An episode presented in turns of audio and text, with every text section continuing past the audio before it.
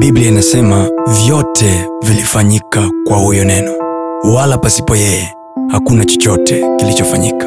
Kama mtu atakuwa na siku bora analo neno alilolisikia kama mtu atakuwa na maisha bora anayo maneno aliyoyasikia. Na maneno hayo siyo ya mtu siyo ya baba siyo ya mama siyo ya rafiki bali ni maneno yatokayo kwa mungu mwenyewe ambaye akisema kila alichokisema ana uwezo wa kutimiza leo tena nimekuletea neno la mungu litakaloyajenga na kuyabariki maisha yako na kufanya kile lile neno linachosema karibu tujumuike pamoja kwenye neno la siku ya leo.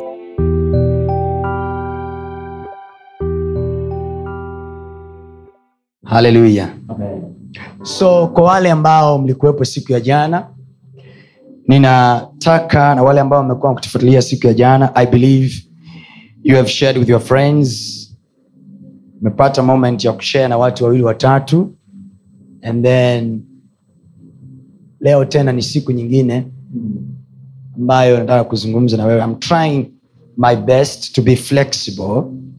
Najaribu kadri ya uwezo wangu mungu anavyonisaidia kuwe flexible ili niweze kukuhudumia kwa uhuru. Ninaamini sana mimi ni muumini mkubwa wa neno la mungu. Na hili neno ndio maana nilikuwa ninaimba hapa. Lime inu lime inu liwa neno lako. I so much believe the word of god. So much. So much. Nina imani kubwa sana ya kile mungu alichokisema. Kwa sababu kile mungu alichokisema biblia inasema hakiwezi kutanguka. Biblia anasema scriptures cannot be broken yaani andiko haliwezi kutanguka. Kile mungu alichokwambia au alichosema kwenye neno lake hakitanguki. Na mungu wetu jinsi alivyo ni mungu wa agano. Biblia anasema yeye ashikae maagano kwenye danieli sura ya tisa pale anasema wewe ni mungu ushikae maagano. Kwa hiyo necha ya mungu ni mungu ashikae maagano. Ni mungu wa kanuni. Hafanyi eti kwa sababu watu wanatia huruma. Mungu hafanyi kwa sababu watu wanatia huruma. Mungu hafanyi kwa sababu watu wametingwa. Mungu hafanyi kwa sababu matatizo yao ni makubwa. Kwa sababu wanadamu necha yao asili yao ni waongo. Kwa mwanadamu anaweza akakuzuga kama ametingwa kumbe anatia tu huruma ili akupige sa mungu anawajua amekaa nao muda mrefu sana. Geukie jirani yako ambia wesi wa kwanza kukaa na mungu. Mungu amedanganywa sana na wadau. Ndio wanaona msikia mungu mpaka anasema mimi si mwanadamu hata niseme uongo. Kwa sababu anawajua necha yao hawa jamaa. Wanaka uongo ndani. Na nitakueleza kwa nini amesema hivyo. So he is identifying himself kwamba mimi si mtu hata niseme uongo. Kwa hiyo neno lolote nilolisema yoyote niliyoyasema thank you. I love that. Neno lolote nililosema na namna yoyote niliyoweka vitu vyangu nimevitengeneza nikijitofautisha na nyinyi. So ukitaka kutoboa duniani learn to take god from his word. Jifunze kumchukua mungu kutoka kwenye maneno yake sio kutoka kwenye ahadi za watu wanazokupa. Sio kutoka kwenye ahadi za wachungaji au za manabii au za watumishi. Amen? Ndio maana mimi najizuia sana kwenye um, my, my spiritual father and my spiritual mentor. He, he trained me that way. Kwamba nijifunze kwenye utumishi wangu nisiwape watu ahadi ambazo zitakuwa ni za kuwafurahisha tu bali nijifunze kuwapa watu ahadi za mungu wao alizosema. Kwa sababu huyo hasemi uongo. Hasemi uongo. Sababu uzuri wa ahadi za mungu zina utaratibu. Anakwambia mkitii mtakula mema ya nchi kwa hiyo sitakiwi mimi mtumishi wa mungu kuanza na kuja kukwambia hivi. Ninaona mungu akikupa mema ya nchi. Aa, natakiwa nianze na hiki. Ninaona ukitii mungu atakupa mema ya nchi. Lakini nikianza na kuona unakula mema ya nchi. Alafu nimeficha lile neno ukitii utaniona mi mwongo. Kwa sababu mema ya nchi hautakula kwa sababu haujatii. Ntakiwa nianzie hapa. Mkitii takula mema kwa sababu kila mungu alichokisema alikiwekea string. kuna kitu kimeshikilia. Yaani kila ahadi ya mungu ina kitu chake kimeshikilia. Mfano akasema ikiwa mtaisikiliza sauti ya bwana mungu wako na kufanya yote aliyokuamuru anasema utabarikiwa mjini na utabarikiwa na vijijini.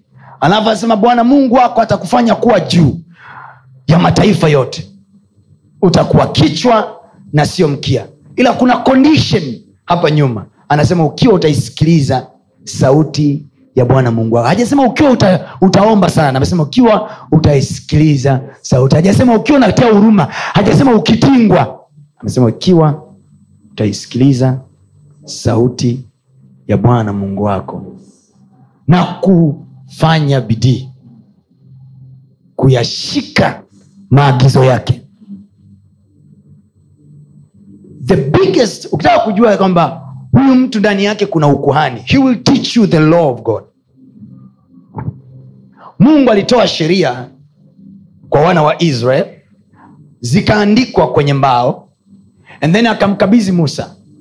Alipompa musa akamwambia aende nazo kwa wana wa israeli alivyofika nazo zile sheria zilikuwa na utata wengine walikuwa hawazielewi wengine ni ngumu kuzifanya. So mungu akasema hizi sheria sasa wasipewe hawa moja kwa moja zirudishwe zipelekwe kwa makuhani. Alafu hawa makuhani watu wakatafute kutoka kwa makuhani sheria ya mungu ili wafundishwe. Kwa hiyo wayahudi wenzetu walikuwa hawaombewi na makuhani. Wayahudi wenzetu walikuwa naenda kwa makuhani wao alafu kuhani wanamwambia kuhani kuna moja mbili tatu naona haviendi sawa. Then kuhani anarudi kwenye sheria ya mungu. Anamwambia brother we umechemshia hapa na hapa na hapa. Maana sheria inasema hivi na hivi na hivi. Kuhani walikuwa ni kama ni kama lawyers wa kizazi chetu. Kwa sababu kuhani walikuwa ni kama mediators between jews and god. Ni siku hizi tu ndo watumishi wa mungu wanachukuliwa poa kwenye kizazi chetu. Lakini ni, ni watu wa kuheshimiwa sana. Haleluya mtu mwingine kama anamuona mtu hapo anasema hivi wanachukuliwa poa kwa sababu nanyewe wanajiweka ah, fact ya kwamba kuhani amejiweka poa haimaanishi na wewe umchukulie poa. Kwa sababu yeye kiti chake kinamlinda. Kwao ukimchukulia poa atakae kuadhibu sio yeye ni kiti. Amen? Amen? Mamlaka ya kiti chake yana nafasi yake bado. Okay? So ba, ba, kwa asili wayahudi walikuwa wanaitafuta sheria ya mungu kwenye vinywa vya makuani wao. Kwa makuani kazi yao ilikuwa ni kuzifundisha sheria ya mungu. Naposema kuzifundisha manaake mna mnafundishwa sio tu namna ya kuenenda ila mnafundishwa haki zenu kimungu ziko wapi. Kwa sababu najua tukisema tunafundisha sheria ya mungu mtu mwingine anawaza tu sheria ya mungu kwamba tukemee dhambi. Sheria ya mungu kwamba kwa sababu dhambi sio kwamba ikemewi. Dhambi inakemewa ila bado mbona watu wametingwa? Bado ni ishu kwenye maisha ya watu. Ila inakemewa sio kwamba ikemewi. Au wenyewe wanaolalamika kwamba wachungaji wa siku hizi hawakemei dhambi wenyewe ndo wanafanya dhambi. Kwa wanatamani wakemewe. Sasa mpaka mtu wewe unasema mwenyewe kwamba mchungaji kemea dhambi. Kemea dhambi dhambi haikemewi na mchungaji peke yake hata wewe. Kemea dhambi kwa watoto wako. Sasa ni ngumu kukemea dhambi kwa watoto wako sababu tabia zako nyumbani unazijua. Ila mkija kwenye mitandao ndo mnawaonea watumishi nawatukana mnasema watumishi nani. Lakini ukikaa mwenyewe nyumbani unajua kabisa kwamba mimi kwa wanangu niko hivi kwa mme wangu niko hivi kwa mke wangu niko hivi. Halo? Bwana yesu asifiwe.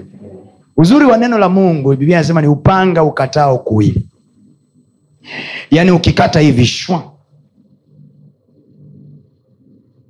Haleluya ona kama hapo mmenuna? Aukati si upande mmoja? Unarudi unakata hivi shwa. Bwana asifiwe.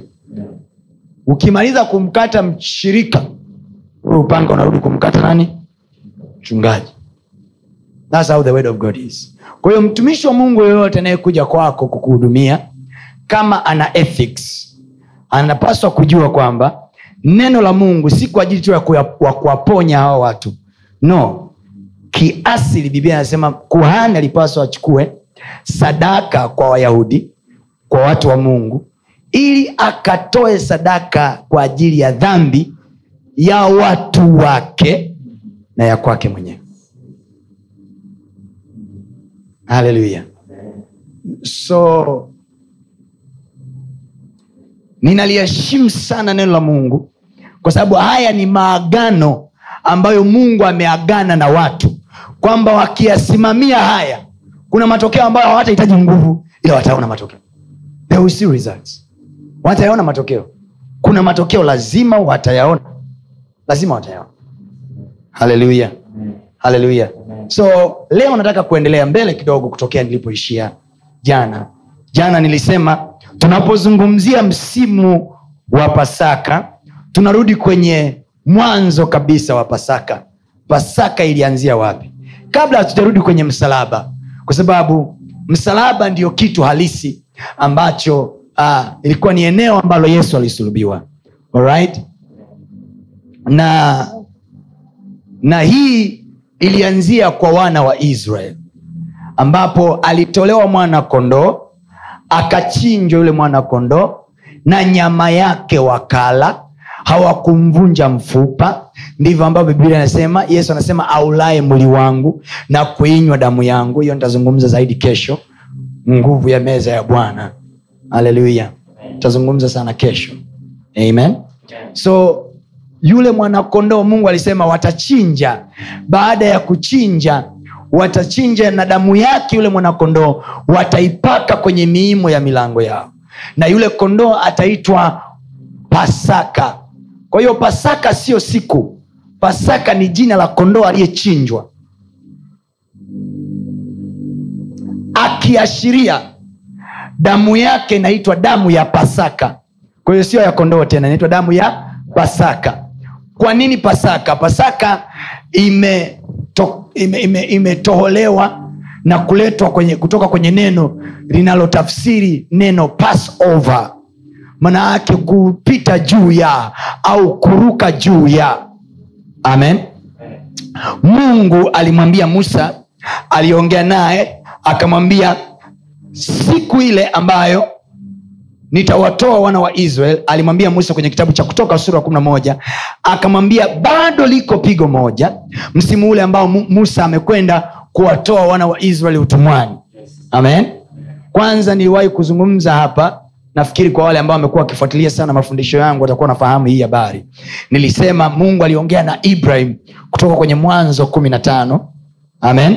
Akamwambia watoto wako wataenda utumwani miaka mia nne wataenda watalitumikia taifa wasilolijua. Watakuwa wageni alafu watatumikishwa watakuwa watumwa. Alafu baada ya vizazi vinne yaani baada ya miaka mia nne mimi nitawatoa huko. Nitawatoa alafu watatoka na mali mengi. Haleluya. It was prophesied by god himself. Mungu alimwonyesha ibrahim kwamba uzao wako nitawapa nchi hii ya kipindi kile nchi hile ilikuwa ni, ni, ni nchi ya waamaleki. Wa, waamori I mean. Amen? Iko kwenye habari hiyo kwenye mwanzo kumi na tano because of time. Sitaki kukaa hapo. So mungu anawaambia wana wa israel hawa anamwambia ibrahim uzao wako utakwenda utumwani miaka mia nne na baada ya hapo utarudi tena hapa hapa kwenye nchi ambayo nimewaapia baba zao. Of course biblia anasema mambo hayo yote yalitokea kwa jinsi ya mifano ili kutuonya sisi tulioandikiwa habari za miisho sisi ambao tumekuja kwenye kizazi hiki cha zamani. Habari za pasaka habari za kondoo kuchinjwa vyote vilikuwa vinamportrait yesu. Vyote vilikuwa vinamwonyesha yesu katika mfano. Haleluya. Kwamba kile mungu atakachokuja kukifanya mbeleni kuwaleta watu katika nchi katika maisha yasiyo na mkwamo maisha yasiyo na changamoto maisha yenye yenye kupona maisha yenye kutoka kwenye utumwa. Haleluya! Haleluya! Nataka tu uelewe hiyo theological basic. Amen. ukielewa hiyo inakusaidia kujua kujisimamia na kuisimamia imani yako. Amen. Pasaka na safari yote ya wana wa israel na yale yaliyotokea misri na ambayo yametokea mpaka kuingia nchi yao ya ahadi. Ile ni lugha ya picha. Mungu alikuwa anaionyesha kinachopaswa kitokee kwa wakristo sasa. Na ndio maana tukijiona tunaishi chini ya kiwango ambacho wayahudi waliexperience maisha yao na mungu. Then we should know kuna mahali sisi hata kwa wokovu wetu tumepwaya. Kwa sababu wale walikuwa naishi kama kivuli na sisi ndo tuna kitu halisi. Am I making sense?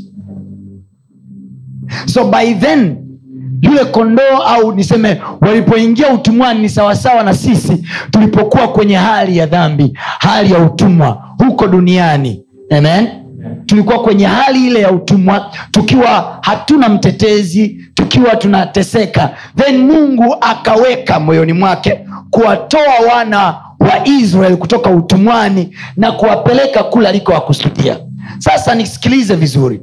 Ile nchi ambayo walikuwa wanakwenda wana wa israel haikuwa ya kwao kwa asili. Ilikuwa ni nchi ambayo mungu amewaandalia. Unisikilize mtu wa mungu unisikilize vizuri sana. There is a place i go which is beautiful will beautify your life. Maishani mwako you are thinking kwamba vision ulionayo maono ulionayo ni ya kwako. Thats the challenge you have. No, no, no, no, no, no, no, every good thing you desire hicho sio cha kwako. Kila kitu kizuri unachokitamani sio wewe umekiwaza. Hapana. There is a place kuna mahali mungu amekuonyesha. Kuna mahali mungu amekuonyesha mawazoni mwao. I don't know if I'm making sense. Mapichapicha ulionayo moyoni mwako ya kesho unayoitamani. Mapichapicha ulionayo kwenye akili yako ya kesho unayoitamani. Ya biashara unayoitamani. Ya aina ya ndoa unayoitamani. Ya aina ya afya unayoitamani. Hayo mapichapicha unayoyaona yote yanawezekana oh, yote yanawezekana. Unajua kwa nini inawezekana kwa sababu pia kwa wana wa israel it was impossible for them to believe kwamba mungu kweli kuna siku fikiri watu wamekaa kwenye utumwa miaka mia nne. Wamekaa miaka unajua sio miaka kumi sio miaka minne mia nne mia nne decades nne miongo minne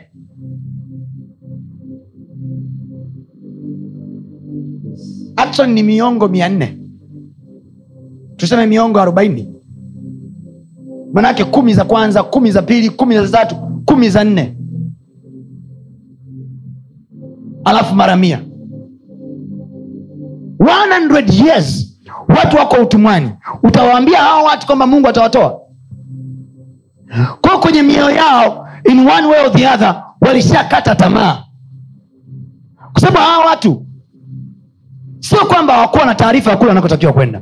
Wanafahamu kwamba misri sio kwao. Kwa sababu baba zao waliowaingiza pale waliwaambia kwamba hapa sio kwetu. Kwetu sisi ni kule kwa waamori.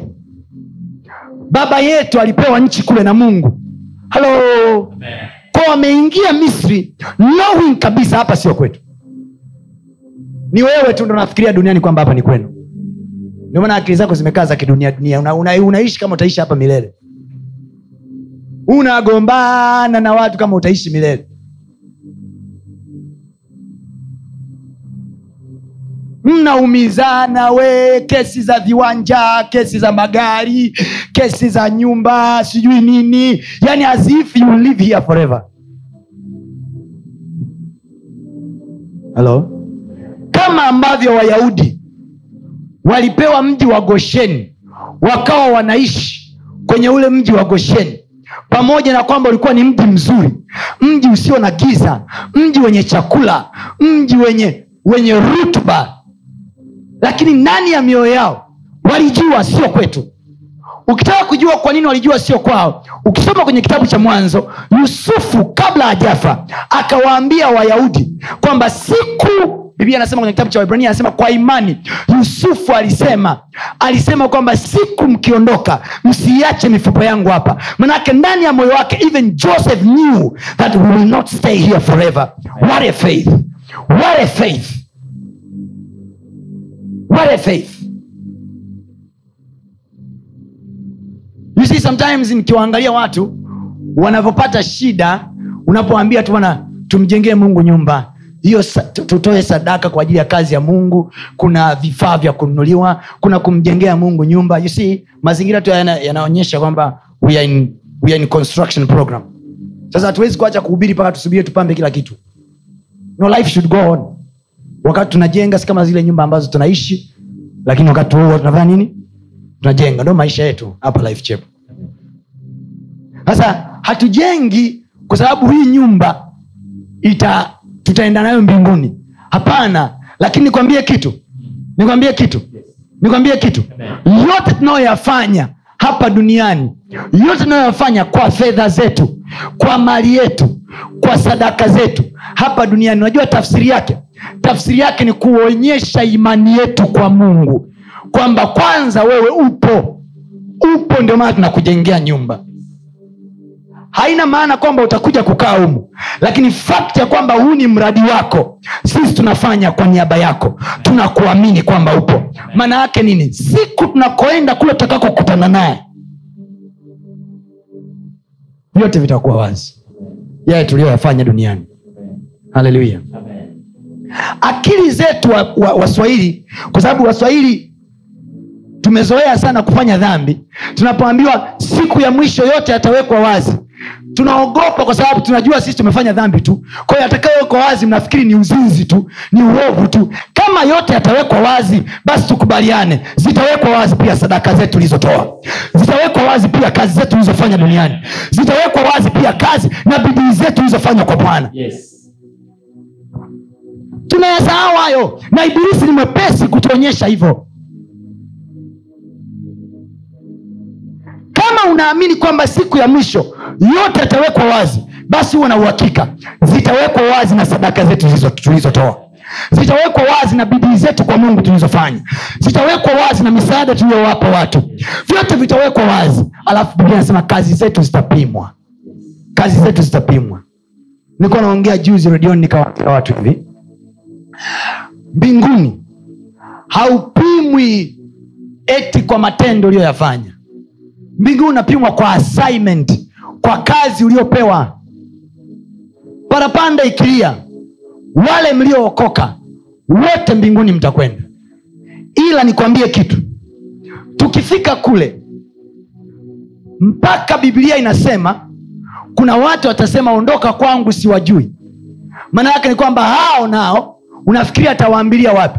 Hawaambilia hapa duniani hao atawakatalia wakifika wapi mbinguni. Kwao kuna watakaoondoka duniani hapa wataondoka hapa duniani na wakifika kule juu wanakataliwa. Unajua kwa nini wanakataliwa? Kwa sababu wale hawatapimwa kwa wokovu walionao moyoni watapimwa kwa zile kazi walizozifanya. Na niwaambie hiki kitu watu wa mungu niwaambie mapema. Nitaongea of course hii sana jumanne ninapoanza kongamano langu la mpinga kristo. Ah, usikose hiyo mtu wa mungu. Unahitaji kujua kwa sababu tuko kwenye nyakati za mpinga kristo anafanyeje kazi? Haleluya mnasikia nachosema so tunapozungumza habari hizi za siku ile parapanda itakapolia tutakapofika mbinguni biblia anasema kazi zetu zitapimwa. Tafsiri ya neno kazi zetu zitapimwa manake yote tuliyoyafanya mbele za mungu yote tuliyoyafanya hapa duniani biblia anasema kazi zetu zitapimwa kwa moto. Kama ulijenga kwa dhahabu kazi yako inapona.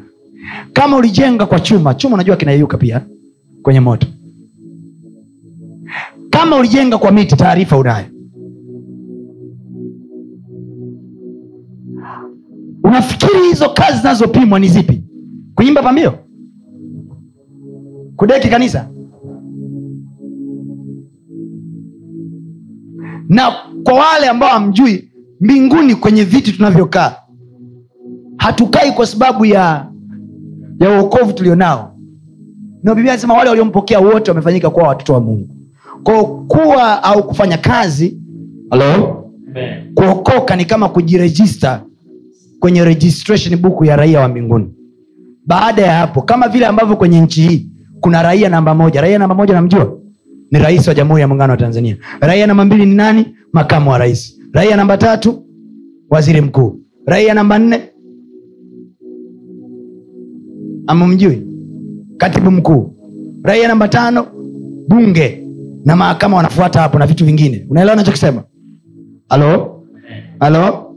Kama ambavyo kwenye nchi hii tumekuwa wote tuna vitambulisho vya uraia sasa kitambulisho cha uraia ikimaanishi kwamba umepewa ulinzi. Ai. ulinzi unaopewa ina, unalingana na majukumu uliopewa kwao usijaribu kusema e bwana nizungushie malaika wako kwa kazi ipi? Kwa hatari ipi ulionayo? Yaani wewe una hatari yoyote kuzungushia malaika wa nini? So niseme kama paulo ndugu zangu sipendi mwache kufahamu. Ni vizuri nikawajuza haya trust me. Kuna watu duniani they never pray for protection. One among them is me. Because i know my assignment. Elisha anazingirwa na jeshi la washami. Aliita ye baba unilinde. Tuma malaika wako anizingire bwana. Alisema hivyo elisha alisema najua position nilionayo najua kiti changu najua kazi yangu najua assignment ambayo mbingu imenipa juu ya hili taifa. Kwa sababu hiyo walioko upande wangu ni wengi kuliko wowote wanaonitafuta. Na hii pia niseme tu habari iwafikie kwamba kwa kazi mungu aliyokupa walioko upande wako ni wengi so unaomba mungu akupe ulinzi wa biashara yako kwa kazi gani ambayo biashara yako inafanya kwenye ufalme? Halo? Yaani unapotaka mungu akulinde kazini kwako bwana akufanyie mpango upate cheo. Mungu anacheke akaunti yako anacheke kazi yako anacheke vyeo anaangalia anasema huyu. Ndio maana unaona wapendwa wengine walipopewa nafasi wakapigwa na vipapai wakafa umeelewa nachokisema amechaguliwa kuwa meneja kapigwa na kipapai na wafilisti. Kawaida kabisa.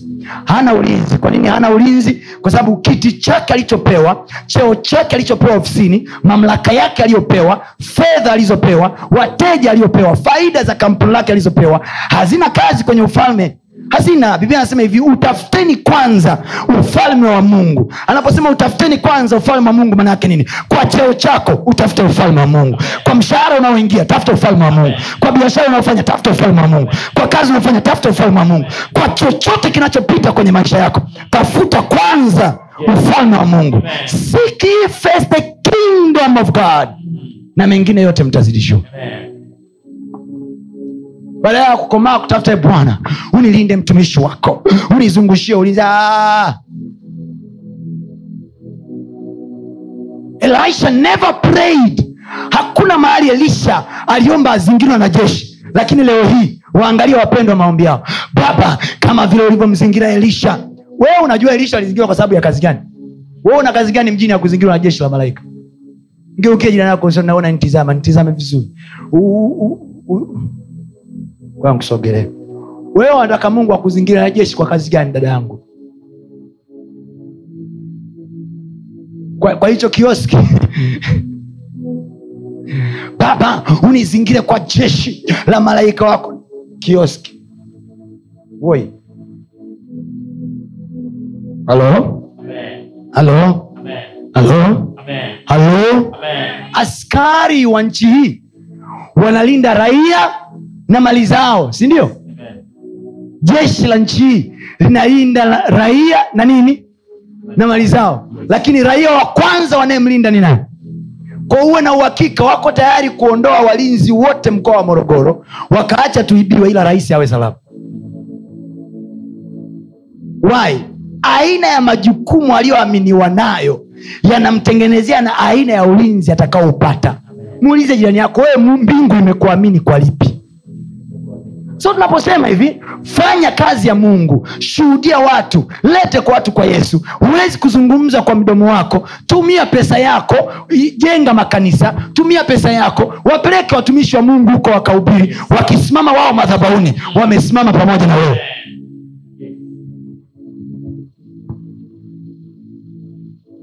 Haleluya. Haleluya. Haleluya. Haleluya haleluya so hii ni lugha ya picha mungu alikuwa anaifanya tangu kale. Ile imani ambayo yusufu aliionyesha kwamba sisi tuko misri lakini hapa sio kwetu.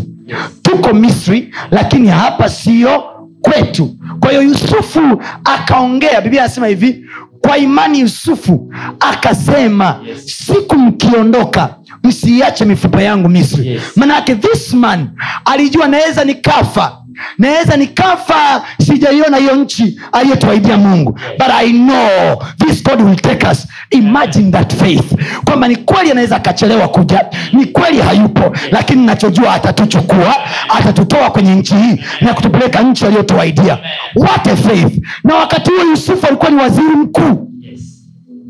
imagine waziri mkuu kwenye nchi ya ugeni na bado hajakalia kile kiti akabweteka bado akasema hivi pamoja na uwaziri mkuu bado na imani. Kuna nchi ambayo sio hii. Mungu anatupeleka. Pale ambapo unabweteka kwa sababu umepewa cheo duniani. Pale ambapo umebweteka kwa sababu unakula na kunywa duniani. Your mind is all over on earth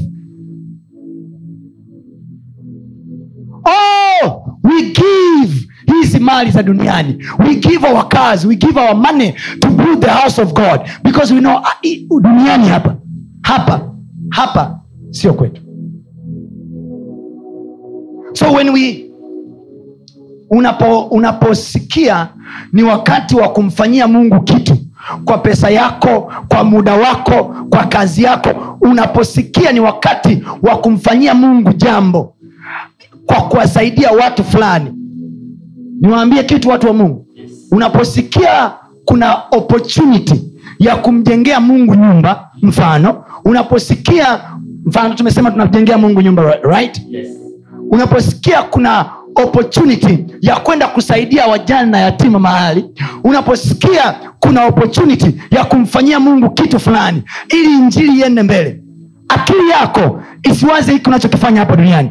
Akili yako uwe kama yusufu. Unawaza kwenye ile nchi nchi nchi nchi nchi ambayo mwenye kuijenga mjenzi wake ni mungu. Biblia anasema abraham na, na, na abraham na isaka na yakobo kwa imani walikaa kwenye mahema. Unaelewa maana ya kukaa kwenye mahema? Mungu aliwaambia nchi hii nimewapa lakini hawakujenga nyumba kwa misingi hawakujenga matofali hawakujenga magorofa. Unajua ni kwa nini? Biblia anasema walikuwa wamekaa kwenye mahema wakiitazamia nchi ambayo mwenye kuijenga misingi yake ni mungu. Those people had money. Wale watu walikuwa ni matajiri walikuwa na mali lakini mpaka waebrania anatuambia walikaa kwenye mahema. Manake kwenye mioyo yao hawakuwa wanaitarajia nchi hii. Abraham hakuwa anaiwaza ile nchi aliyompa mungu. Fikiri mungu anamwambia uzao wako nitawapa nchi hii. Na utaona pale ukisoma biblia vizuri kwenye ile mwanzo kumi na tano baada ya mungu kumwambia uzao wako nitawapa nchi hii. Unajua kilichotokea? Sio kwamba abraham aliweka makazi aliendelea kusafiri. Aliendelea kusafiri kwa nini? Kwa sababu akili yake ilishahama. Unafikiri kwa nini abraham anaitwa rafiki wa mungu? Unafikiri kwa nini abraham anasema huyu ni baba wa imani imani aliyoionyesha sio tu kwa kumtoa isaka. Imani aliyoionyesha sio kwa kumpokea isaka wakiwa uzeeni. No imani aliyoionyesha ni kumwamini mungu mwenye uwezo kwanza wa kufufua wafu. Pili ni kumwamini mungu mwenye uwezo wa kuwapa nchi ambayo haionekani kwa macho. Amen. So the man, his eyes was able to see the land that is not tangible. Anasema mwenye kuijenga misingi yake ni Mungu. Taka kuniambia huyo jamaa alikuwa anaiona nchi hii? What do you see when you work? What do you see when you have money? Unapokuwa na fedha na mali na vyote ulivyo navyo right now, what do you see? niwaambie mungu alivyo mpaka hana atakapobadilisha akili yake na kuondoa macho yake kwenye kuwa na mtoto ili ajibu mapigo ya penina na kusema sasa nipe mtoto ili awe mtumishi wako. Amen. siku hiyo mungu atamwambia nimekujibu. Changamoto ya hana anataka apate mtoto ili ajibu mapigo ya penina. You are wrong. Yes. you are wrong. Unipe kazi bwana maana shemeji yangu ananitesa sana. Unipe kazi bwana maana mama yangu ananitesa sana. You are wrong. You have wrong motive you have wrong motive to seek money.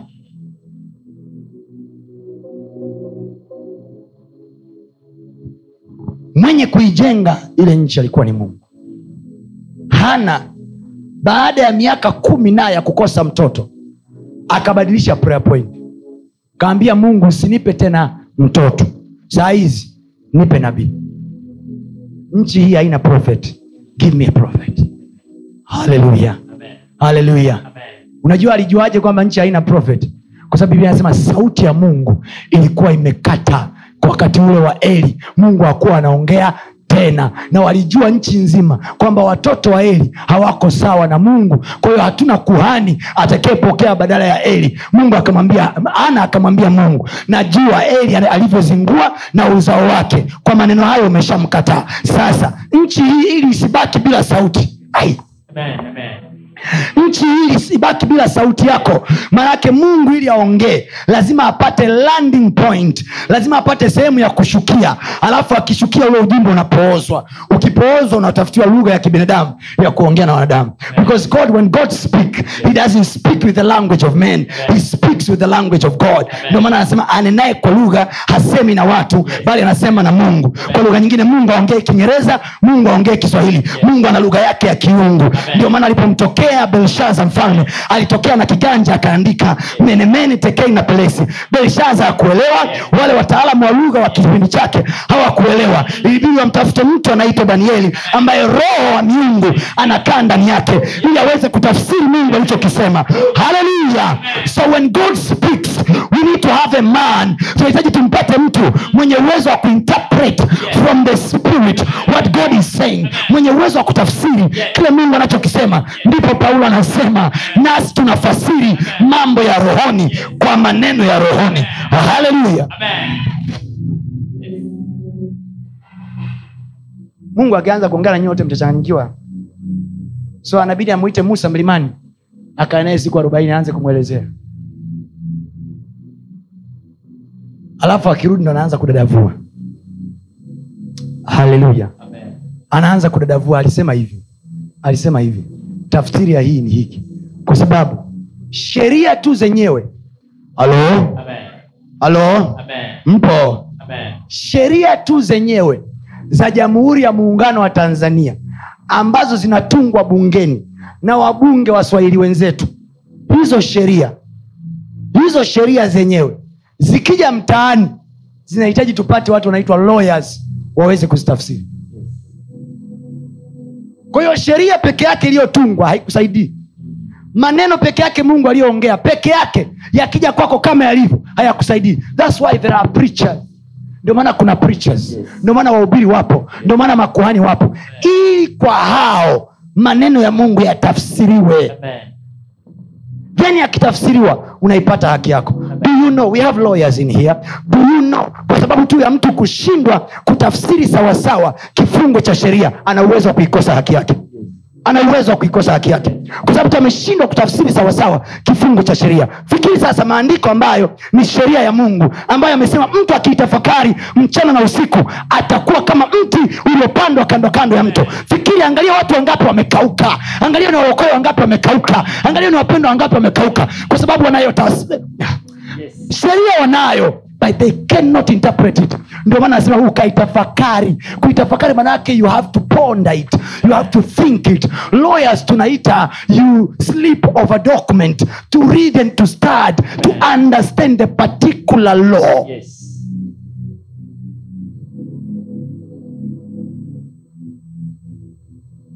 anamwambia yoshua kitabu hiki cha torati kisiondoke kamwe kinywani mwako. Yes.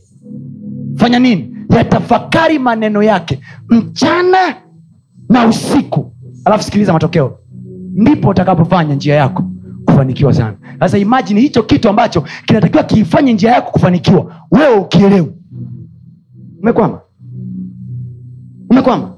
Ndio maana wapendwa ni kama magari yao mengi yamestaka yao kwenye matope yanateleza wanaonekana wanapiga wanawacha wanakanyaga mafuta we tairi nazunguka kwa kasi they go, they go nowhere. Of course kwa maeneo kama hayo ukinuna naona ni kawaida. Kwa sababu hapo nime nimesema na moyo wako haleluya na moyo tabia yake una ugonjwa wa kufisha. Ukiusema moyo unanuna. Halo halo haleluya haleluya so god has to appoint people mungu ilibidi achague watu atafute watu watakaozitafsiri sheria yake kama ambavyo kwenye nchi yoyote ile we have professional uh, uh, lawyers. The people who are experts in laws waweze kutafsiri sheria kwa ajili ya watu. Hawa maloya mnaowaona huko akina frida wajanja wajanja tunakula maisha yao. Maisha yao wanapata hela kwa sababu tu ya kutafsiri kifungu hiki tafsiri yake ni nini? Maana siku moja the late magufuli aliposema sheria zote ziandikwe kiswahili. We wanasheria walikasirika sana. Kwa sababu najua ulaji wao uko hapo na ndo ukweli. Sasa kila kitu wakikielewa si lawyers tunafanya kazi gani? Haleluya they eat from the interpretation they give. Kwa sababu sio kila lawyer lazima afanye ile litigation ya kukaa mahakamani no. Wengine wanakaa tu ofisini unawaletea shida yako wanakuelekeza hiki na hiki na hiki kwa hapa saini hapa hivi fanya hivi fanya hivi. Ba, amekula. Na wanamkwala. Haleluya kama sheria tu zinazotungwa na wanadamu zinahitaji zipate watu wa kuzidadavua na kuzitafsiri ili tupate matokeo ili tupate faida ili tupate kufanikiwa. Fikiri sheria za mungu alizotunga mungu na akili zake ambazo hazichunguziki. Tutatoka hapo. Lazima tumpate mtu katikati yetu ambaye mwembamba mwembamba kama hivi pastatoni ambaye atasoma sheria ya mungu alafu atutafsirie kwa lugha ya kiswahili. Amen. nikisema kwa lugha ya kiswahili haimaanishi kwamba zimeandikwa kiingereza atutafsirie kwa lugha ya waswahili kwenye maisha yetu ya kawaida ya mtaani. Thats my job. Na mimi nitahukumiwa kwa hilo. Thats one hiyo hiyo kazi ndo niliyopewa ya kuitafsiri sheria ya mungu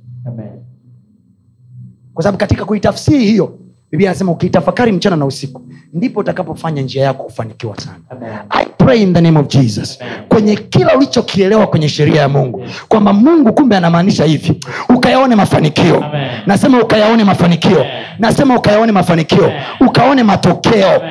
ukaone matokeo ya sheria ya mungu kwa jina la yesu Amen. Haleluya haleluya so nikakwambia akina yusufu pamoja na kwamba walikuwa ni mawaziri wakuu kwenye nchi ya misri lakini bado mioyo yao haikubaki misri. Mioyo yao walikuwa naitafuta ile nchi ambayo mungu amewakusudia mioyo yao walikuwa naitafuta ile nchi ambayo mungu amewakusudia. There is a picture that i see. Kuna picha ninayoiona. Hapa sipo mungu aliponikusudia. Kuna picha naiona ya nchi ambayo mungu ameniandalia. Kuna picha nayoiona ya position ambayo mungu ameniandalia. Amen. biblia amesema sisi ni kichwa na sio mkia. Kwa ukijiona huko kwenye kiwiliwili hata kama haupo kwenye mkia usiridhike na kiwiliwili. Sogea mpaka ufike kwenye kichwa. Amen. glory! Amen. maana wengine wako kwenye kiwiliwili wameboteka ah, mi afadhali lakini siko nyuma sana. Angalau hapa levo ya kati ah, wanajifanya solomon. Bwana usinipe utajiri sana. Lakini pia usinipe umaskini sana. Mungu niweke hapa katikati. Huyo aliyeomba hayo maombi mwenyewe alikuwa na hela za kutosha.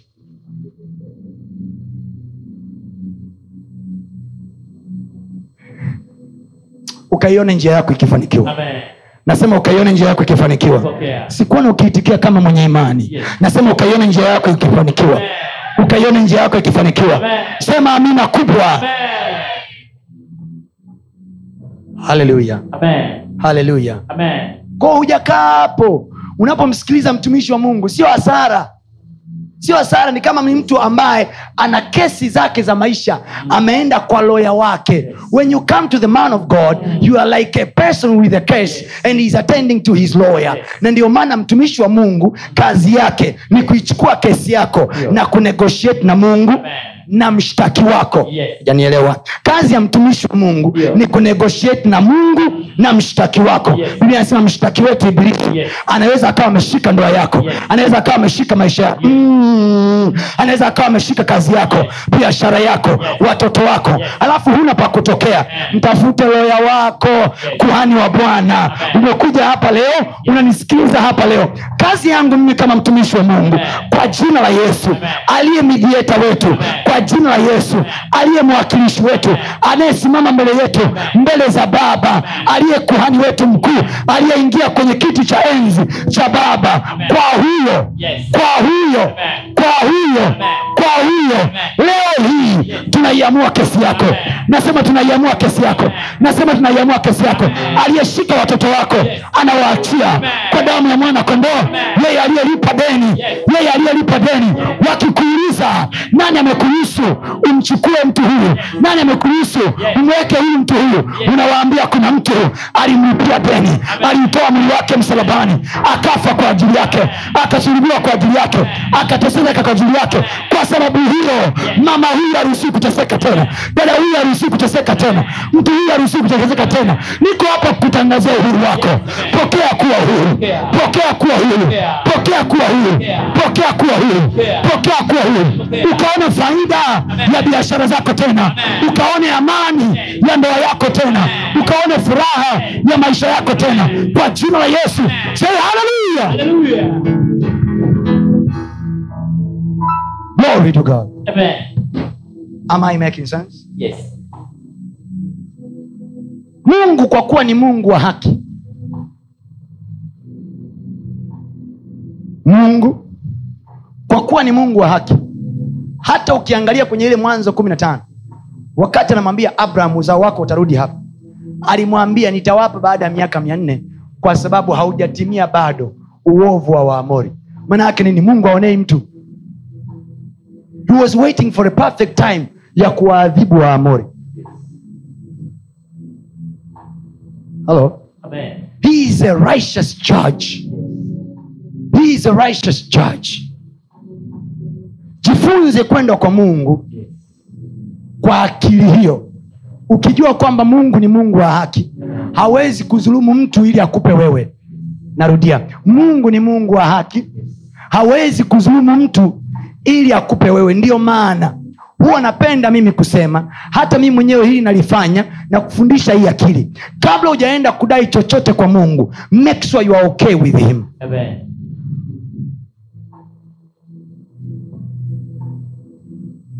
Ndio maana alikuwa anasisitiza sana sababu ya moja ya mungu kuwapa wana wa israeli amri zile kumi na zingine zote alizoziandika ni kwa sababu alikuwa wanataka wakae kwenye sheria yake kwenye mpangilio wake ili siku wanaingizwa kilinge ajue kuwatetea kwa sababu watoto wake watakuwa na haki Amen. ni baba yako sawa lakini ukimkuta baba yako mahakamani na sheria imekudaka atakuweka huru atakuweka huru Hapana. Nawauliza atakuweka huru? Hapana. hapana hawezi kuweka huru. Lazima arudi kwenye vifungu vya sheria. So mungu ni baba yetu sawa lakini tukiwa tumetingwa tutawekwa huru kama hatuko kwenye haki? Haleluya. Haleluya. Haleluya. Nitawaambia jambo ambalo ni siri kubwa. Yes. ni siri kubwa sana. Yes. imefichwa kwenye biblia. Yes. and i know i know. Haujawahi kuisikia popote. This is a grace. Hii ni neema ambayo mungu alinipa kuona. Amen. do you know kwa taarifa yako wana wa israel pamoja na kwamba mungu alisema watatoka baada ya miaka mia nne lakini hawakutakiwa kutoka?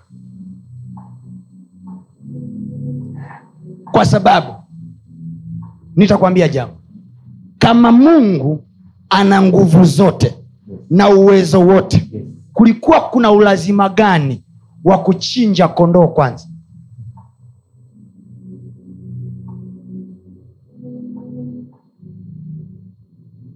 hii ni kukumbushe mungu ni mungu wa haki ko wayahudi walikuwa kwenye ile nchi Hello? Amen. unamfahamu aliyepeleka aliyowaingiza wayahudi kule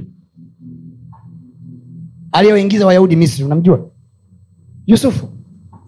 Sindio sindio sindio Ndio. halo? Halo? Niwafikirishe jambo. Yes. yusufu alikutana na farao akitokea wapi? Gerezani. Sindio Ndio. halo? Amen follow me. Nataka kuonyesha mavitu ambayo hujawahi kuyaona wewe. Haleluya watch here. Ngoja nikupe stori kidogo ya yusufu aliyowapeleka wayahudi kule na nitakueleza kwa nini hawakuwa na haki wayahudi ya kutoka. Wameingia nchi ya ugenini. Yes. sawa? Yeah. sio kwa sababu waliingia walipenda. Yes. hawakuingia na agreement yoyote. Yes. yusufu aliingia kule kwa kuuzwa aliuzwa na waishmael Yes. walimwokota wali- yusufu kutoka kwenye shimo sindio wakamtoa mle ndani baadaye wakamchukua kama mtumwa. Yes. ni waarabu waarabu kwa asili hata hapa bongo walikuja na biashara ya nini? Walioanzisha biashara ya utumwa duniani ni watu gani? Sio wazungu ni wanani. So by nature these people they had slavery. Walikuwa na asili ya kununua na kuuza watu. Unasikia nachokisema Yes. unasikia nachokisema now follow this. Yes. sitaingia kwenye detail tena kwa sababu uh, uh, sana kwa sababu ya muda wangu. Yes. lakini nitakupa tu paraphrasing. Siku ukitaka kitabu hiki nilichokiandika utaniambia. Kwa hiyo wakachukuliwa. Walipochukuliwa amini yusufu sasa alivyokaa mikononi mwa wamisri. Wamisri walikuwa hawamtumii. Wamisri walimhesabu yusufu kama commodity. Hawakumhesabu yusufu kama mtu.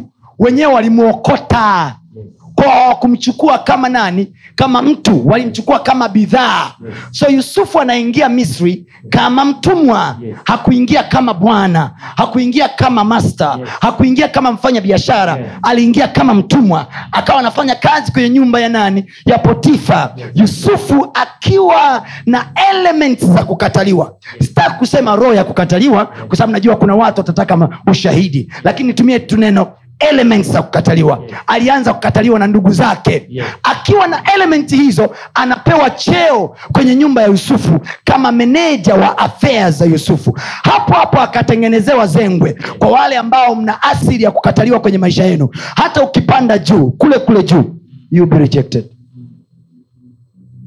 akatengenezewa zengwe na mama mwenye nyumba la kubaka unaelewa nachokisema Yes. unaelewa nachokisema Yes. yusufu akatoka pale a, a, akiwa mtumwa kwanza kwenye nyumba ya potifa na kesi juu Yes. ya kubaka Yes. kwa hiyo akaingizwa gerezani Yes. kitu ambacho watu hamjawahi kujiuliza yusufu alipelekwa gerezani kufungwa miaka mingapi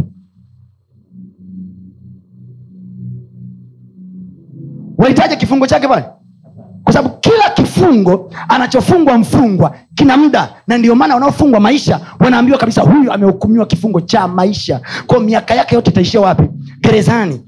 Haleluya haleluya sasa kwa muda wako kwa wale ambao mna interest kafuatilie sheria za misri miaka ile. Mtu akiwa na kesi za misri sio za wayahudi za misri. Mtu akiwa na kesi ya kuchukua eidha mke wa mtu au ya kubaka anafungwa kipindi gani? Maidia ni kifungo cha maisha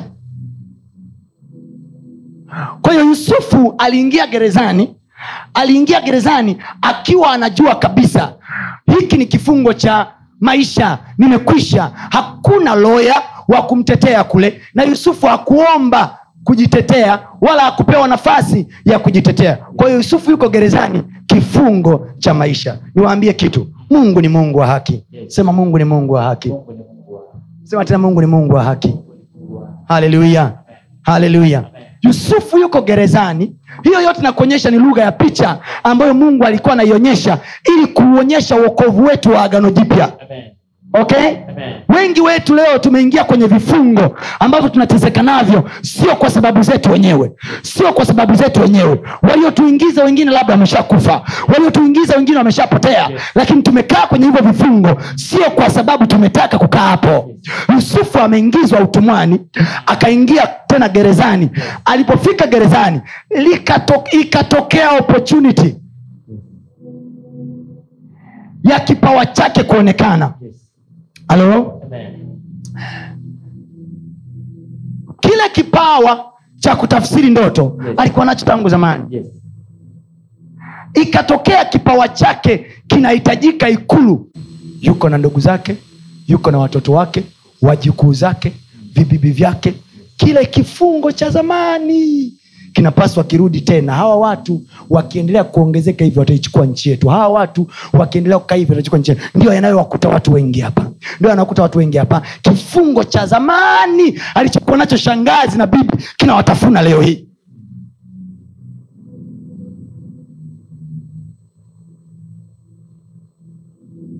Kinawatafuna leo hii. Mateso wanayo experience hapa. Hawa experience saa hizi unajua walipokuwa sekondari hayo mateso hayakuonekana. Walipokuwa chuo kikuu hayo mateso hayakuonekana. Unajua kwa nini? Kwa sababu biblia anasema bwana aliposema nchi na majani. Mwanzo moja kumi na moja.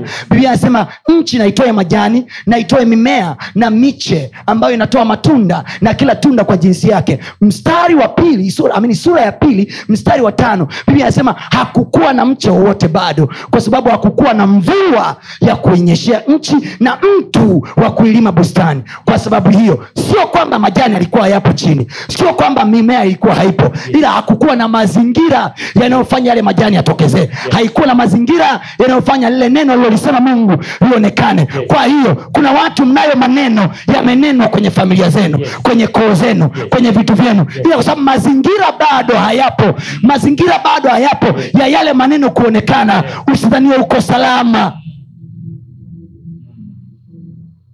hili neno lilizungumzwa liwapate siku wakiolewa wakiingia kwenye ndoa kiwakute hivi. Kwa ukijiona uko sekondari uko salama unaimba ukwata vizuri unaenda vizuri.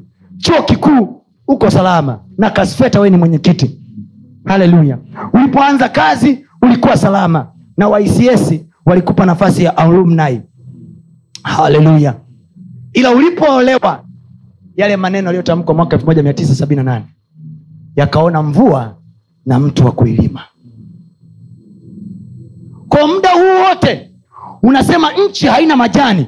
Sio kwamba nchi haina majani. Hajapatikana mtu wa kuilima bustani. So alitokea farao aliye na interest na yusufu akamfutia kifungo chake. Na niwaambie kitu haijaandikwa mahali. Of course unasema neno la mfalme ni sheria lakini haikuandikwa mahali ambapo yusufu kifungo chake kilifutwa. Hakuna. Ila tu farao alipomtoa siku ile ile akapewa kazi siku hiyo hakuzungumzwa swala la kesi yake haikuzungumzwa. Ndio maana mahakamani ndio maana mahakamani ili uonekane umeshinda kesi sio tamko la hakimu pale juu. Ili uonekane umeshinda kesi unatakiwa ufuate hukumu yako kwenye karatasi as evidence Am I making sense. Mnanielewa? Mnanielewa? Mnanielewa? So farao hakuwa na document inayoonyesha kwamba these people are free. Kwa wale watu walikuwa tuna maneno ya kuambiwa na kushika. Kwamba babu yetu alikuwa ni yusufu ni waziri mkuu. Nchi hii aliwasaidia sana wakavuka kipindi cha njaa ila amekuja farao ambaye hajui babu yenu alichokifanya. Yes. amekuja farao ambaye hajui babu yenu. Amekuja farao mwenye uchungu moyoni mwake anayekumbuka kifungo alichokuwa amefungwa yusufu. Wayahudi wote walioingia kwa lango la yusufu. Usi lango unalotumia kuingia lina determine utakachokuta ndani. Ingieni kupitia mlango ulio mwembamba. Yes. maana mlango ni mpana na njia ni pana ielekayo upotevuni nao waionayo ni wengi. Alafu anasema ingieni kupitia mlango ulio mwembamba. Na njia ni nyembamba nayo imesonga sana ielekea uzimani. The way is na mlango unaoutumia kuingilia duniani matters a lot.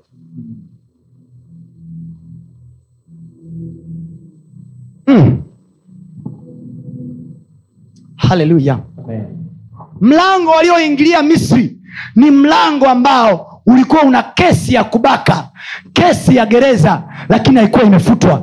Kwa hiyo kesi ilikuwa imewahold. Kwa hiyo watu wote waliopitia lile lango la yusufu kuingia nchi ya misri wanarudishwa tena kwenye utumwa wanarudishwa tena kwenye utumwa wanarudishwa tena kwenye utumwa. Kuna watu wamekuwa wapagani sio kwa sababu walitaka kuwa wapagani ila kwa sababu mama zao waliwazaa kwenye hali ya upagani. Kuna watu wamezaliwa wakristo sio kwa sababu walitaka kuwa wakristo kwa sababu mama zao waliwazaa kwenye hali ya ukristo. Kuna watu wamekuwa waislam sio kwa sababu mama sio kwa sababu walipenda kuwa waislam ila kwa sababu wamezaliwa kwenye dini ya uislam kwa hiyo ili watoke huko inawapasa wakuwe wakikuwa wafikie levo ya maamuzi ya kumkubali yesu kuwa bwana mwokozi wa maisha yao. Baada ya hapo wanaanza upya.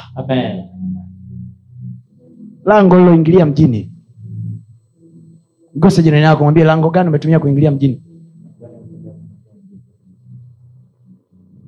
wameingilia lango la ufungwa wameingilia lango la utumwa. Fikiri hivi umeingilia mjini lango ambalo babu yake aliyelianzisha hilo lango ana pumu. Ndio maana mnasikia kuna magonjwa ya pumu ya ukoo kuna magonjwa ya diabetes ya ukoo. Unafikiri kwa nini? Kwa sababu lango mlilopitia lina diabetes hapo. Kwa lazima mtoto kati yenu mmoja mnaweza mkapita wengine lakini nini wa, watoto mliozaliwa inaweza ikawapita ila wajukuu wajukuu wana pumu kuna mtu ananisikia? Amen. kuna mtu ananisikia? Amen. kuna mtu ananisikia? Amen. mnanielewa leo hii? Yes. mnanielewa? Yes. i just wanna go hard with you a little bit. Umeingia kwenye lango ambalo lina kansa lina diabetes. Alafu haimkudhuru nyinyi. Kwa nyinyi mnaweza mkajisahau kabisa. Mkalikuta inatokea kwa watoto. Kwani kwa yusufu ilikuwa waliingia pale wakati yusufu ni waziri mkuu lakini nyuma yake alikuwa na kimeo cha ufungo hakumaliza kifungo chake. Hakumaliza kifungo chake. Kwa hiyo alipotokea farao mvua iliponyesha na mtu wa kuilima bustani miti itatokea tu. Kwa sababu gani? Imepandwa chini huko. Kwa mkiona miti aiyote hapa juu msiseme mungu akuumba. Aliumba leo ila anasubiria mvua. Oh, yeah, yeah. Oh, yeah, yeah, yeah, yeah. kuna watu wengine wanasubiriwa tu wapewe vyeo ili yale madhara ambayo walitamkiwa yaonekane sasa. Kuna wengine wanasubiria tu kwa sababu kwao wanaunguliaga watu kwenye nyumba wanasubiriwa wajenge. Kwa hiyo akikaa kwenye nyumba ya kupanga yuko salama. Ila alipojenga tu ndo kifo kikaingia.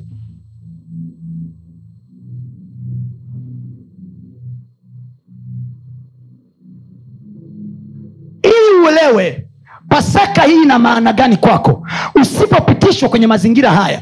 Na ndiyo maana sasa baada ya muda walipokaa utumwani unajua wanaposema walikaa miaka mia nne sio kwamba walikuwa watumwa kwa miaka mia nne. Ile miaka mia nne ilihesabiwa na ile miaka ya raha. Okay? Mungu alisema watakaa ugenini miaka mia nne sio utumwani ugenini. Alafu kule baadaye watawatumikia. Halo halo Amen. kwao tunaposema miaka mia nne kulikuwa ndani yake ya shibe na ya utumwa. Sio kama na make sense hapo sijui kama kuna mkristo anatafsiriwa sheria ya mungu leo. Haleluya. Na kutafsiria hii event ili ujue. Bwana asifiwe. Bwana asifiwe. Bwana asifiwe. Ndio maana mungu alipokuja kwa musa akasema nimesikia kilio cha watoto wangu. Nami sasa nimeshuka ili nikaokoe. So hawa watu walikuwa wanajua mungu atakuja kututoa. Kwa sababu baba zao waliwaambia hapa sio kwetu. Remember what i love about jews nilichokuwa na nakipenda kwa wale mababa waliwaambia hayo watoto wao. Sio wakati wameingia utumwani. Waliwaambia kipindi bado wana raha bado wana, wana feva bado wana maisha. Yani wanatakiwa uwe na hela na mali alafu bado uwaambia watoto wako. Fedha sio kitu mali sio kitu. Yesu ni kila kitu. Amen. Hiyo ahadi ya wale kutoka hawakuwa nayo eti kwa sababu walikuwa wameingia utumwani. Hapana. Kama ambavyo wengi wanafikiri leo wanaokoka kwa sababu wana shida. Hapana. Hapana. Hapana. Renji tutaendesha ila na uokovu tunao na kuwaambia watoto wetu hela zilizoko benki sio kwa ajili ya kupanua ni kwa ajili ya kufanyia mungu kazi. Yusufu anawaambia watoto wake na wayahudi kwamba mimi nakufa lakini msiniache hapa. Siku mnatoka najua bwana atakuja kuwatoa. Siku mnatoka beba mifupa yangu. Yes. kwenye makaburi ya misri. Unajua kwa nini alitoa hilo angalizo mapema? Mm. unajua kwa nini alitoa angalizo mapema? Na ni yusufu peke yake ndo alitoa hilo angalizo. Unajua kwa nini? Kwa sababu alikuwa ni waziri mkuu kwenye ile nchi. Kama ambavyo viongozi wa nchi wanapewa heshima ya kuwekwa mahali fulani.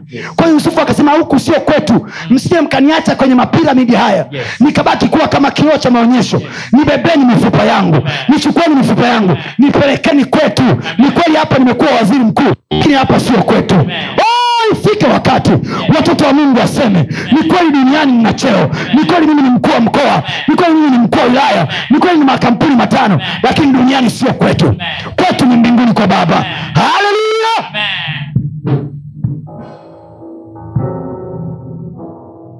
nyinyi mnaelewa au hamna hela nyinyi? Sema kama unaelewa sema ndiyo mtumishi. Ah, sema hivi ndiyo mzee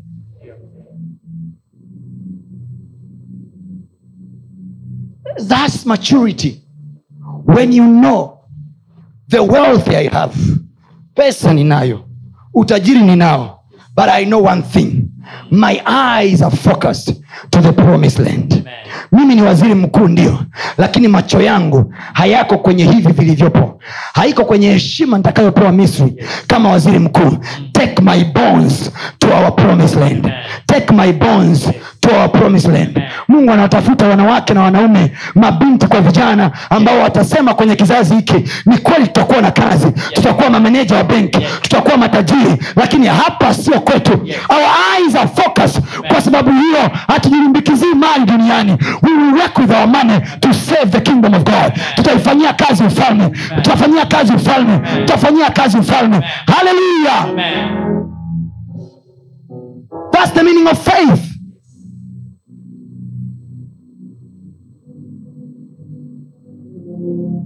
Glory to God. Amen. ifike mahali watoto wa mungu. Tujue kabisa. Biblia inasema nchi na vyote viijazavyo ni mali ya bwana. Kwa hiyo jana nikakwambia wana wa israel waliambiwa na mungu wakati wa kutoka mkatake vitu kwa wamisri.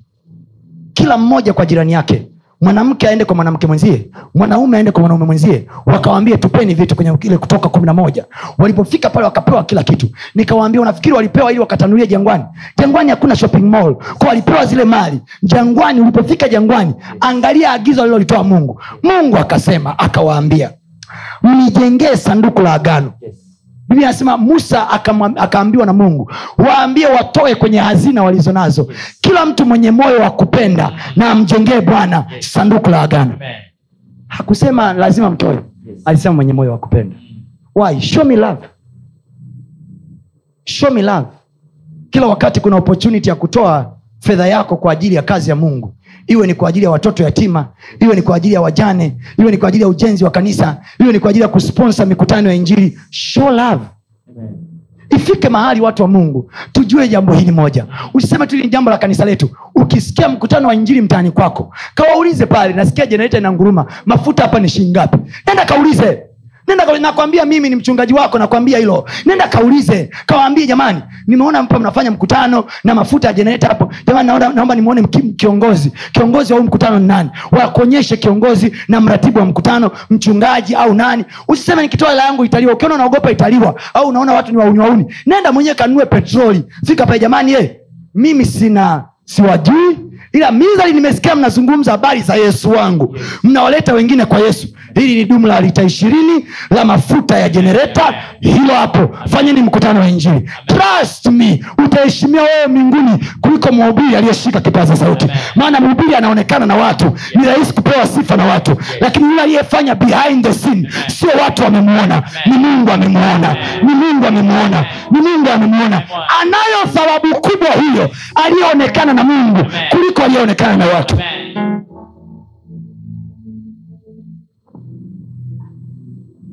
Unaona mtaani kwako kuna ujenzi wa kanisa. Tunaweka makenchi sahizi mtaani kwako kuna ujenzi wa kanisa. Na kwenu nazungumza na wewe unaniangalia kwa njia ya mtandao. Na kwenu unaona kabisa kwamba kanisani kwetu si hatujengi tena tulishamaliza kujenga. Lakini hawa hawajengi baa hawa. Wanajenga kanisa. Yes. kwani tunapoambia tunapowachangisha mfano sahizi tuna, tunaweka tunaweka makenchi hapa. Tunapowachangisha hii hela tunajenga baa sisi humu?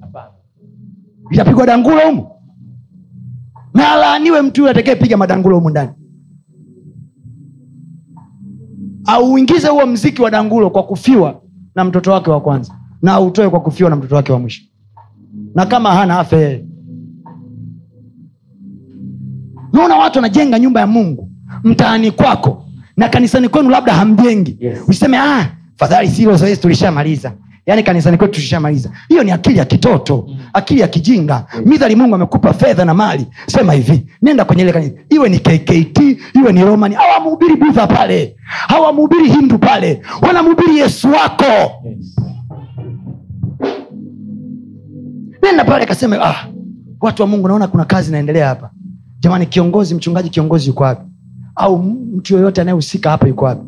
Wako naambia jamani mi nimepita hapa niona mnafanya ujenzi nikaona nami nichangie misumari angalau kilo moja. Namwona nani? Watakuonyesha mtu wakuona changia. Jina lako usitaki hata jina lako lijulikane. Pita biblia anasema bwana aonaye sirini atakujaza peupe. Atakujaza peupe. Atakujaza peupe. Amen. ifike mahali wa kristo akili zetu zikue. Amen. tuwe na ajenda ya ufalme. Haleluya nilikuwa nakueleza kwa nini wana wa israeli ilibidi wachinje. Walichinja kwa sababu walikaa utumwani kihalali yusufu aliyeingia kwa jina lake alikuwa na kesi ya kulipa. Mmeelewa? Amen. ili mungu awatoe utumwani. Akaagiza akamwambia musa kuna pigo moja la mwisho. Lakini ili pigo la mwisho mnatakiwa kutoka. Yes. na hamwezi kutoka hivi hivi nyiwe mnadaiwa hapa oyo. Yes, yes. mnatokaje misri mnaondokaje wakati mnadaiwa? Kuna deni mnatakiwa mlipe. Yes. kuna deni mnatakiwa mlipe. Ndio maana tunaimba yesu ametulipia nini? Yes. deni. Kwa hiyo hata huyu kondoo wa pasaka aliyechinjwa kwa wayahudi ujiulize alikuwa analipa deni gani? Kwa sababu kama yesu alichinjwa akitulipia sisi deni ujiulize huyu kondoo alikuwa anachinjwa analipa deni gani? Yes. haleluya Amen. Haleluya haleluya kwa sababu ile ni lugha ya picha. So mungu akaagiza akasema atapita malaika usiku kuua. Kwa nini kuua? Kwa sababu kila mwenye kesi Mm. ya uzinifu Mm.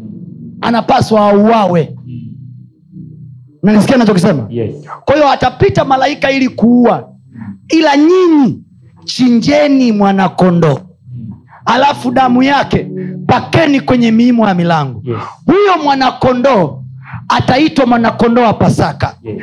kwa sababu malaika atakapoiona damu yake Yes. atapita kwenye nyumba zenu Yes. naye hata waua Yes. haleluya Amen. haleluya why kwa sababu hii kesi ni ya kuonewa Mm. na hamna uwezo wa kuonyesha vidhibiti Yes. kwa hiyo tutawatafuta hao. Hao waliowaonea Yes. kwayo ili nyinyi msiingie kwenye kundi lao Yes. pakeni damu Amen. lipeni kabisa Mm. mwanakondoo anachinjwa damu inachukuliwa ikapakwa kwenye miimo ya milango kumbuka aliwaambia wana wa israeli wapake damu kwenye miimo ya milango Yes. Mwanakondo, uh, malaika muuaji ambaye watoto wa mjini wanamwita israeli malaika, malaika muuaji atakapopita malaika aangalii ubidhi haangalii jina. Uzuri wa huyu malaika hakuwa anaangalia cheti cha uraia. Malaika hakuwa anaangalia kitambulisho cha uraia. Malaika hakwenda nida. Malaika alikuwa anaangalia tu nini? Damu. Kwa hiyo hata kama kuna misri haya alipaka damu. Japokuwa ilikuwa haimuhusu ila akaamua kuchukua. Inamwitikia. Ndio maana unashangaa leo hii watu ni wapagani hawajaokoka. Lakini ukiliita jina la yesu kwao linawaitikia kwa nini? Yesu alikuja kwa wote. Alikuja kwa wote. Wao watakaompokea aliwapa uwezo wa kufanyika watoto wa mungu. Hakuchagua watu fulani. Biblia inasema mungu hana upendeleo. Mungu hana upendeleo. Mungu hana upendeleo. Kwa myunani anatokea na kwa myahudi anatokea pia. Haleluya mungu hana upendeleo. Kwa yeye anaonekana mdhambi kuliko watu wote. Anajifunua kwake kama baba. Kwa yeye anayejiona ni mtakatifu kuliko wote. Anajifunua kwake baba. Haleluya kwa maana mpotevu aliyeondoka nyumbani na kwa kaka aliyebaki mungu anajiona kama baba. Mungu anajiona kama baba. Usijichukie leo hii. Usijikatae leo hii. There is a chance for you. There is a chance for you. Kuna nafasi kwa baba yako. Kuna nafasi kwa baba yako. Pokea damu ya yesu. Ikutakase leo hii. Ikusafishe leo hii. Uite mtoto wake. Uovu ukija kwa wengine usikupitie wewe. Usikupitie wewe. Maana deni limelipwa. Haleluya Amen. wapake damu kwenye mimo ya milango. Maana hamjalipa fidia. Leo hii hatuna kondoo wa kuchinja hatuna damu ya kutoa. Hatuna sadaka ya kutoa. Siwa hata navyoambia hivi mtoe sadaka. Siwaambii mtoe sadaka ili mpate ukombozi. Hii sio sadaka ya ukombozi hakuna hela inayoweza kumkomboa mtu. Nikikwambia utoe sadaka maanake nakwambia to show love to god. Amen. toa sadaka kuonyesha upendo wako kwa mungu. Amen. kuonyesha how far you love him. Yes. how far you believe in him. Unamwamini kiasi gani? Unaamini kesho kiasi gani? Unaamini unyakuo kiasi gani? You don't give because you want salvation. No no no salvation is already given. Amen. haleluya haleluya haleluya Amen. mkiokee jirani yako mbia kuna kimeo cha babu yusufu ndio kinatuidai kwa wamisi waliwashikilia wale watu kihalali. Mungu akamwambia musa usipate presha kuna pigo moja la mwisho. Ntalishusha ila pigo hili ni pigo la mauti. Huyu malaika anaangalia watu walio na kesi. Lakini akikuta kesi imelipiwa akikuta kuna deni limelipwa akikuta kuna hela imelipwa ile kesi inafutwa. Leo nataka kukwambia hivi yule mwanakondoo wa pasaka. Nasema tena yule mwanakondoo wa pasaka. Ujanielewa nasema yule mwanakondoo wa pasaka. Amekwisha kuchinjwa. Naye ni yesu kristo. Damu yake haijapakwa tu kwenye mimo ya milango. Damu yake imepakwa kwenye majina yetu. Amen. nasema imepakwa kwenye majina yetu. Sisi tuliomwamini imepakwa kwenye majina yetu. Niko hapa leo hii kama wakili Yes. wa ufalme wa mungu. Nikidai kwako Amen. nikisema na mshtaki wako nikimwambia mshtaki wako yeye aliyekushika. Kwa uovu wa mama yako. Yeye aliyekushika kwa uovu wa dada yako. Yeye aliyekupa pumu kwa sababu ya ukoo wako. Yeye aliyekupa diabetes kwa sababu ya ukoo wako. Yeye aliyekupa hiv kwa sababu ya makosa yako. Yeye aliyekushika kwa sababu ya mateso yako. Oh, tunayo damu ya yesu.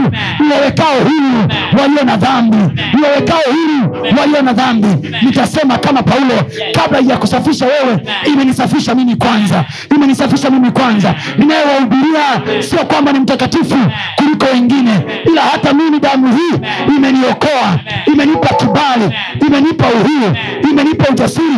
Biblia inasema sasa tunao ujasiri wa kupaingia patakatifu pake. Sio kwa sababu ya historia zetu sio kwa sababu ya majina yetu sio kwa sababu hatuna skembe, sio kwa sababu hatujakosea sio kwa sababu hatujaharibu ila tunao ujasiri wa kupaingia patakatifu pake kwa sababu ya ile damu iliyolipia makosa yetu kwa sababu ya ile damu iliyolipia makosa yetu.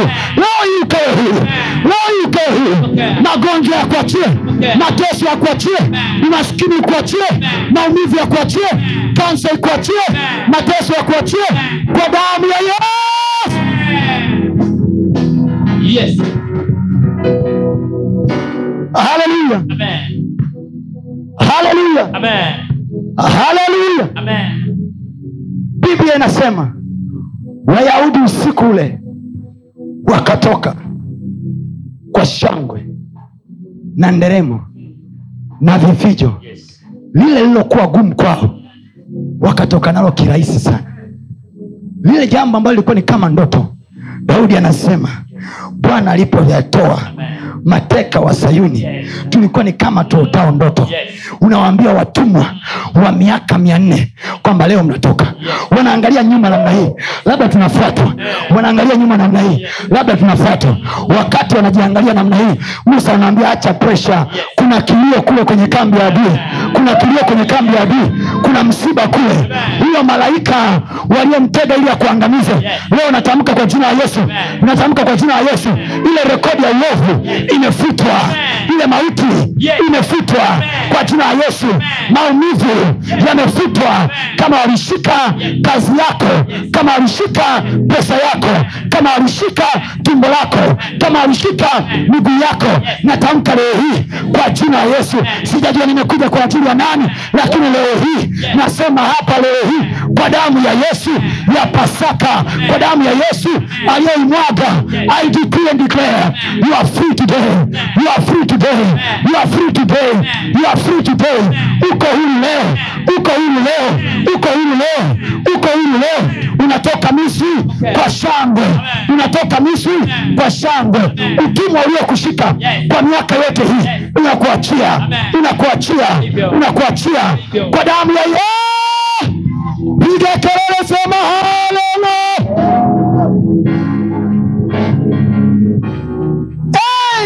Amen. Amen. Glory to God. Amen.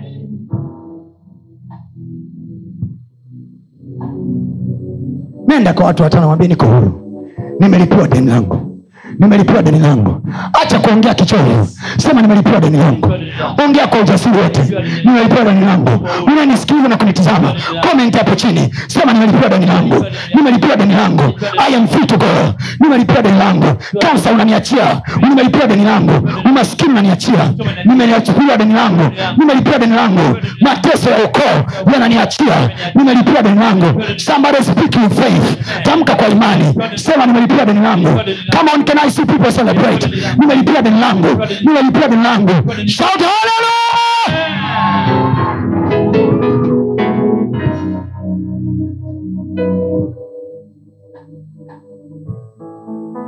waliolipiwa deni nisikie shauti lao Yes. yeye aliye huru nisikie sauti yake Amen. you know kwenye company of lawyers there are senior brothers in the law. There are what them we call senior fellows and there are junior.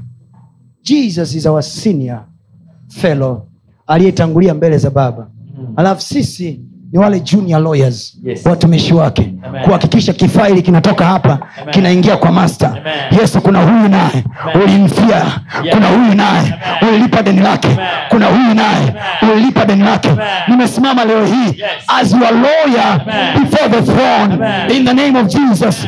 In the name of jesus in the name of jesus Amen. to declare your freedom Amen. to declare your freedom Amen. to declare your freedom Yeah. haki yoyote Yes. aionayo shetani Yes. nasema haki yoyote Yes. aionayo shetani Yes. juu ya afya yako leo hii tunasema haki hiyo amenyang'anywa kwa damu ya yesu Amen. kwa damu ya yesu maana yesu Yes. amelipia kwa mijeredi yake amelipia kwa kifo chake amelipia kwa misumari yake haleluya hauruhusii kuteseka. Pokea haki yako. Pokea. haki yako. Pokea. haki yako. Ya kufanikiwa. Pokea. haki yako. Ya kuwa na afya. Pokea. haki yako. Ya kuwa na ndoa. Pokea. haki yako. Ya kuendelea. Pokea. haki yako. Ya kupiga hatua. Pokea. haki yako. Ya kufanikiwa. Somebody halo halo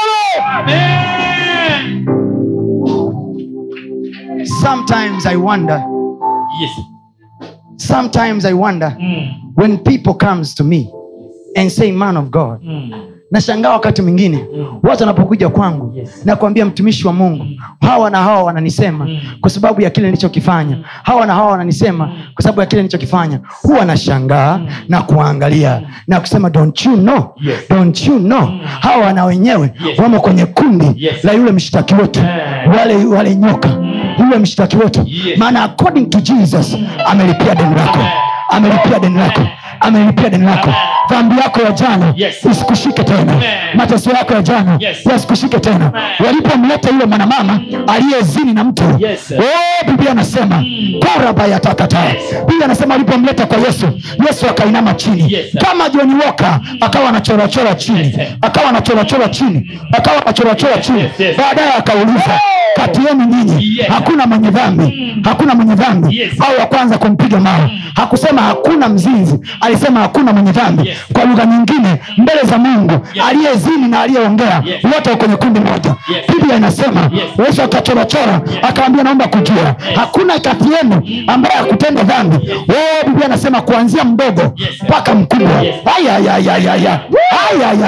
kuanzia mdogo mpaka mkubwa. Kila mmoja akaweka jiwe chini akaondoka. Yes. yule mama akasema wote hawana dhambi.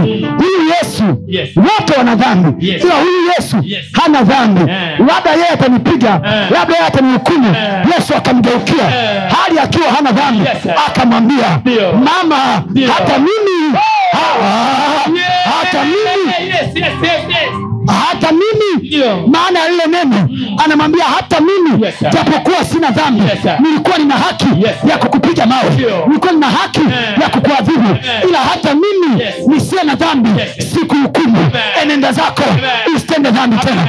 i say you are free you are free. You are free. You are free. You are free. Kafanikiwe sasa. Kaongezeke sasa. Katajirike sasa. Kaendelee sasa. Nenda kafungue biashara. Nenda kainuliwe. Nenda kaolewe. Nenda kaoe. Nenda kafanikiwe! Amen. Yes.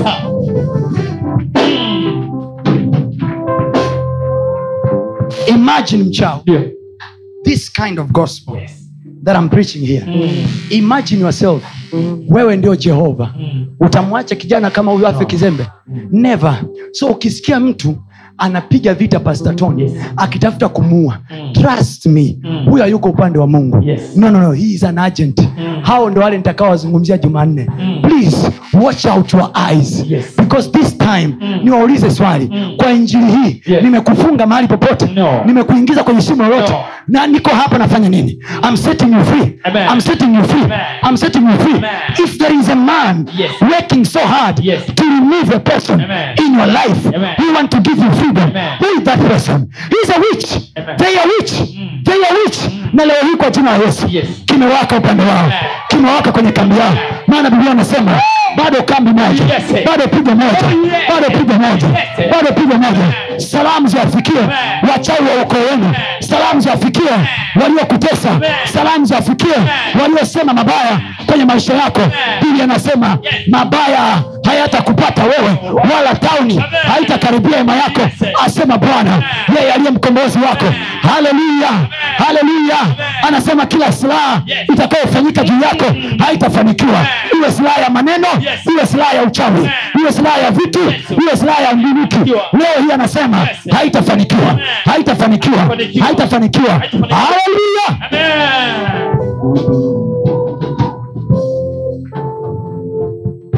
you know what i love about god kwenye ile isaya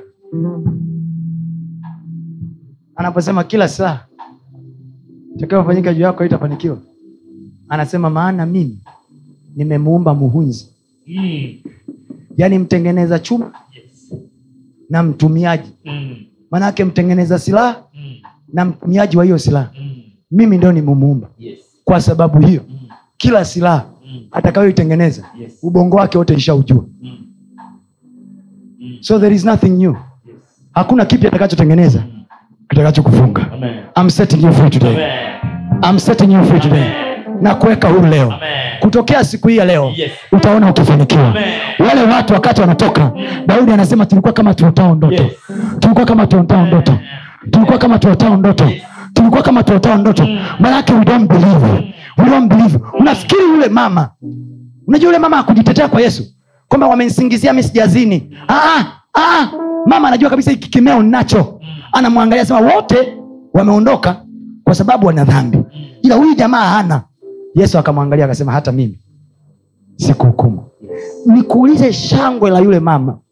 Kicheko chake furaha yake. Ni kama haamini. Ni kama anageuka nyuma asija akashtuka akanipiga akanipiga kisogoni. Ndo ambavyo wapendwa wengi wanaishi leo. Wanajiuliza hivi kweli mungu amenisamehe? Kwa lile kosa nalolifanya kweli mungu amenisamee can i tell you something? Amesamehe uovu wako. Amesamee uovu wako. Amen. Biblia anasema akusamehe maovu yako yote. Halalalalala akusamehe maovu yako yote. Amen. huyo huyo anayekusamehe biblia anasema anarejesha ujana wako Amen. kama tai. Amen. Yes. haleluya ikiwa ulizeeshwa na dhambi yesu anasema anarejesha ujana wako kama tai. Anarejesha ujana wako kama tai. Kuonyesha kaandiko kamoja ka ajabu. Kwenye kutoka kumi na tisa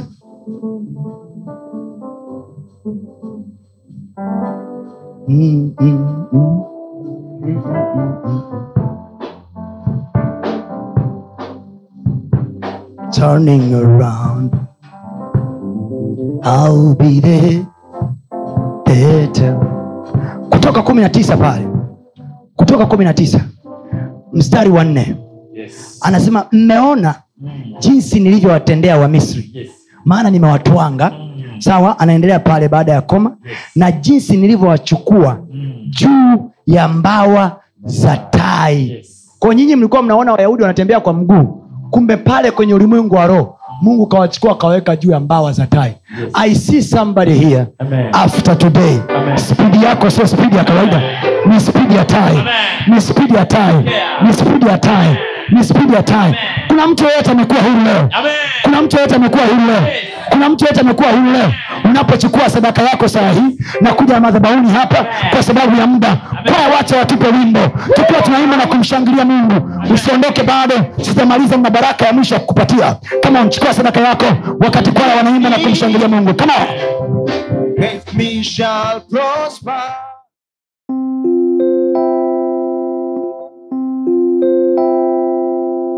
ninamwamini mungu kabisa. Neno lilolisikia leo limekutia moyo limekujenga na limekuinua. Kama biblia inavyosema ahadi zake ni ndio na amina. Yote mungu aliyonena kwako ni ndio na amina. Usiache kufuatilia masomo yetu mengine kupitia mitandao yetu mbalimbali ya kijamii ambayo yote inatumia jina la pasta tony kapola. Youtube facebook pamoja na instagram. Lakini pia unaweza kututafuta sisi kama unatamani kuwasiliana na sisi moja kwa moja kwa njia ya whatsapp namba ni 0762 153539 barikiwe